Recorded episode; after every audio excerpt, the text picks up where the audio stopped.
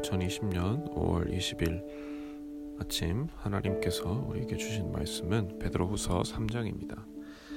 앞서서 1, 2장의 내용을 정리해 드리겠습니다. 베드로와 로마 교회는 소아시아에 있는 성도들이 거짓 선생들과 이단으로 인해서 힘든 시간을 보내고 있다는 사실을 알게 됐습니다. 이를 안타깝게 여기고 편지를 쓰기 시작합니다. 거짓 선생들은 예수님에 대한 이야기들이 사도들이 꾸며낸 이야기라고 주장했습니다. 특히 예수님께서는 승천하신 다음에 다시 재림하시지 않을 것이라고 말했습니다. 또 하나님은 자신들을 심판하지 못하신다고 생각했습니다. 그래서 죄를 지어도 상관없다고 생각했고 예수님을 믿지 않는 일반 시민들이 보기에도 부끄러운 행동을 했습니다.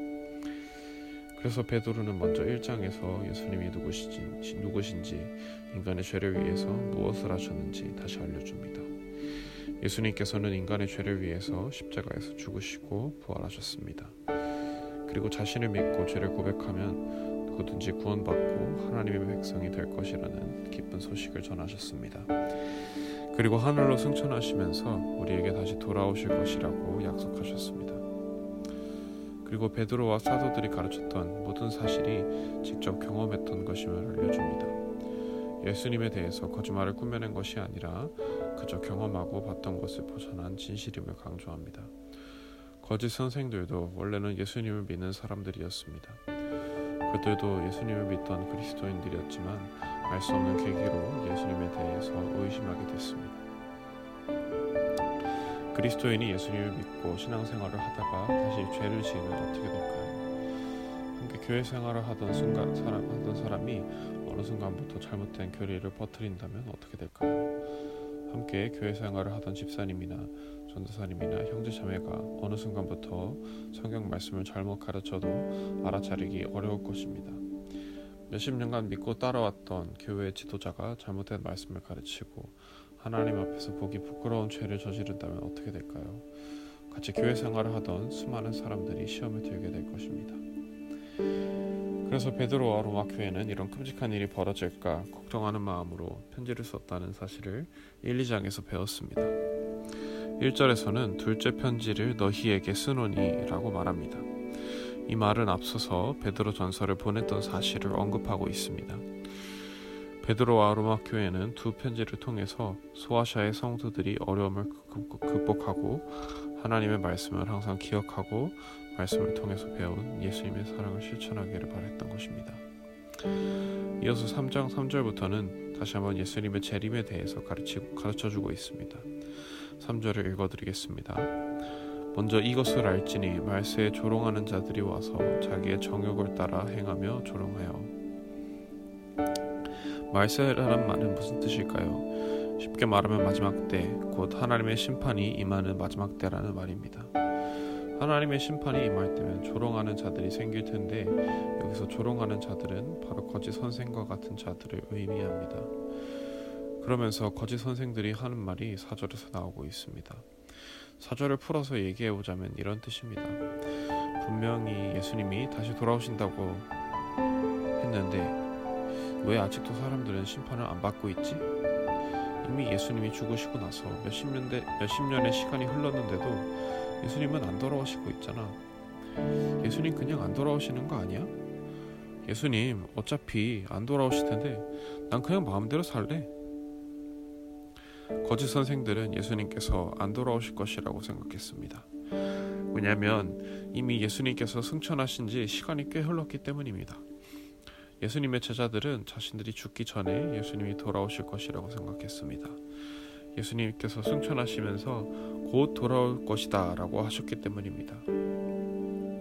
그래서 그 사실을 믿고 예수님께서 곧 돌아오실 것이라고 생각하면서 복음을 전파했습니다. 그런데 시간이 흘러서 어떤 제자, 제자들은 이미 순교하였습니다. 그렇게 죽어, 죽어가는 사람들이 생기는데도 예수님은 돌아오시지 않았습니다. 그러다 보니 점점 예수님을 직접 봤던 사람들은 사라지고 예수님의 이야기를 전해 들은 2세대 그리스도인들이 남게 되었던 것입니다. 이런 상황에서 거짓 선생들은 더 이상 말씀을 믿지 못하고 예수님의 재림을 부정하기 시작했습니다. 예수님은 절대 돌아오실 리가 없으니 자기 마음대로 말씀에 순종하지 않는 인생을 살기 시작했던 것입니다. 거짓 선생들은 점점 도가 지나쳐서 구약 성경의 예언들마저도 거짓말이라고 생각했습니다. 예수님께서는 이 땅에 오시지 않았고 예수님은 구약 성경의 말씀을 성취하신 적도 없다고 말했던 것입니다. 그러면서 하나님의 약속은 거짓말이라고 말하기 시작했습니다. 하지만 베드로는 하나님의 말씀은 분명히 이루어졌다는 사실을 강조합니다. 5절에서는 하늘이 예적 붙어 있는 것과 땅이 물에서 나와 물로 성립된 것이라는 표현이 있습니다. 이 말은 창세기의 말씀을 지칭합니다. 하나님은 천지를 창조하실 때 수면 위에 운행하시다가 그 물에 말씀을 하셔서 궁창 위의 물과 아래의 물로 나누시고 세상을 창조하셨습니다. 그래서 베드로는 창세기의 말씀을 인용하면서 세상에 바다가 있고 하늘이 있는 것 자체가 하나님의 말씀의 이루어졌다는 사실을 보여준다고 말하는 것입니다. 그러니 거짓 선생들은 교회도 다니고 자기 자신을 그리스도인이라고 하지만 막상 하나님이 창조하신 세상을 보고도 하나님의 말씀을 믿지 않고 있었던 것입니다. 하나님께서는 예전에도 노아의 가족만 살려두시고 나머지 죄를 짓던 사람들을 심판하신 적이 있습니다. 베드로는 오늘날에도 하나님께서 말씀하신 대로 죄인들을 심판하실 것이라고 말합니다. 예수님께서 이 땅에 오셨다는 사실을 부정하는 거치 선생들은 결국 하나님의 말씀대로 심판을 받을 것입니다. 그러면서 8절 9절에서는 하나님께는 하루가 천년 같고 천년이 하루 같다고 말합니다. 하나님의 시간이나 계획은 엄연히 사람의 생각과는 다르다고 말하는 것입니다.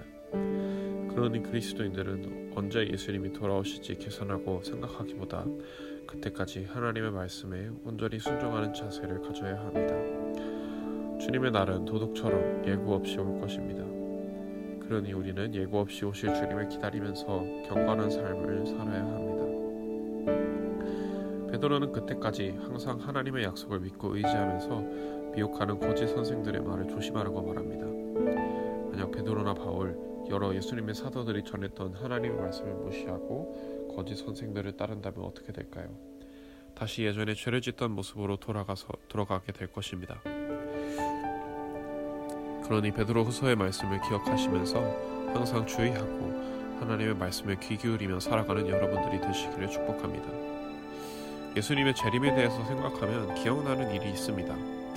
저에겐 저보다 3살 어린 남동생이 있는데요. 남동생이 대학교 2학년 때쯤 좀 힘든 시간을 보내고 있던 때가 있었습니다. 그때 했던 대화가 지금도 기억에 남습니다. 오랜만에 거의 1년 만에 동생이 집에 왔습니다.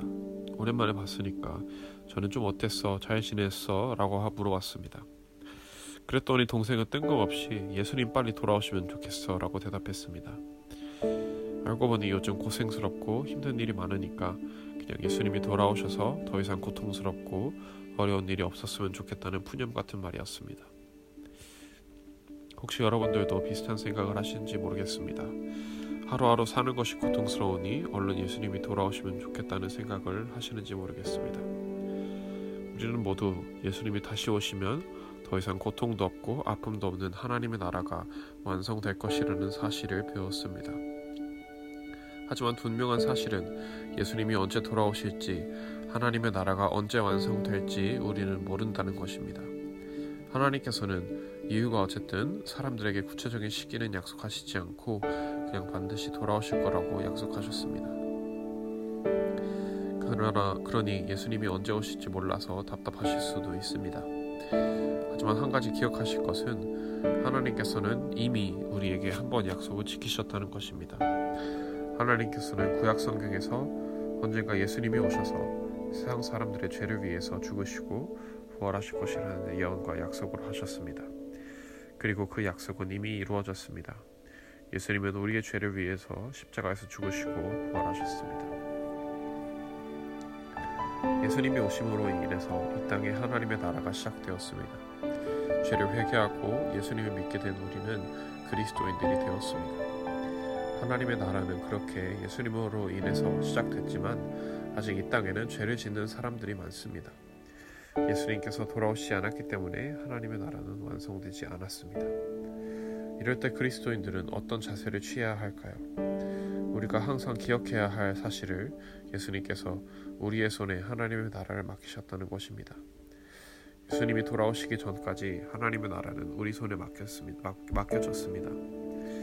우리에게 맡기시기 위해서 예수님은 자신의 제자들을 통해서 이 땅에 교회를 세우셨습니다.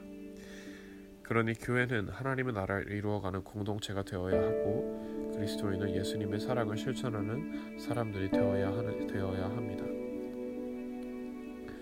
그리스도인으로서 이 땅을 살아가는 삶은 분명히 장애물이 많습니다. 하지만 우리는 교회로서 그리스도인으로서 예수님을 본받으며 살아야 합니다. 그러기 위해서는 언제나 말씀을 배우고 기억하시기 바랍니다. 또 베드로 후서에서 경고하듯이 거짓 선생들의 말을 분별하고, 분별하고 따르지 마시기 바랍니다. 거짓 선생들은 겉으로는 교회를 다니고 자신이 그리스도인이라고 말하지만 사실은 자신의 욕심을 따라서 행동하고 하나님의 말씀을 잘못 해석하고 가르칩니다. 하지만 여러분은 언제나 말씀을 기억하시면서 하나님의 사랑을 기억하면서 살아가시기를 바랍니다. 마지막으로 베드로후서 3장 17, 18절을 읽어드리면서 베드로후서를 마치도록 하겠습니다. 그러므로 사랑하는 자들아 너희가 이것을 미리 알았은즉 부법한 자들의 미혹에 이끌려 너희가 굳센 데서 떨어질까 삼가라. 오직 우리 주 그 곧 구주 예수 그리스도의 은혜와 그를 아는 지식에서 자라가라. 영광이 이제와 영원한 날까지 그에게 있을지어다. 아멘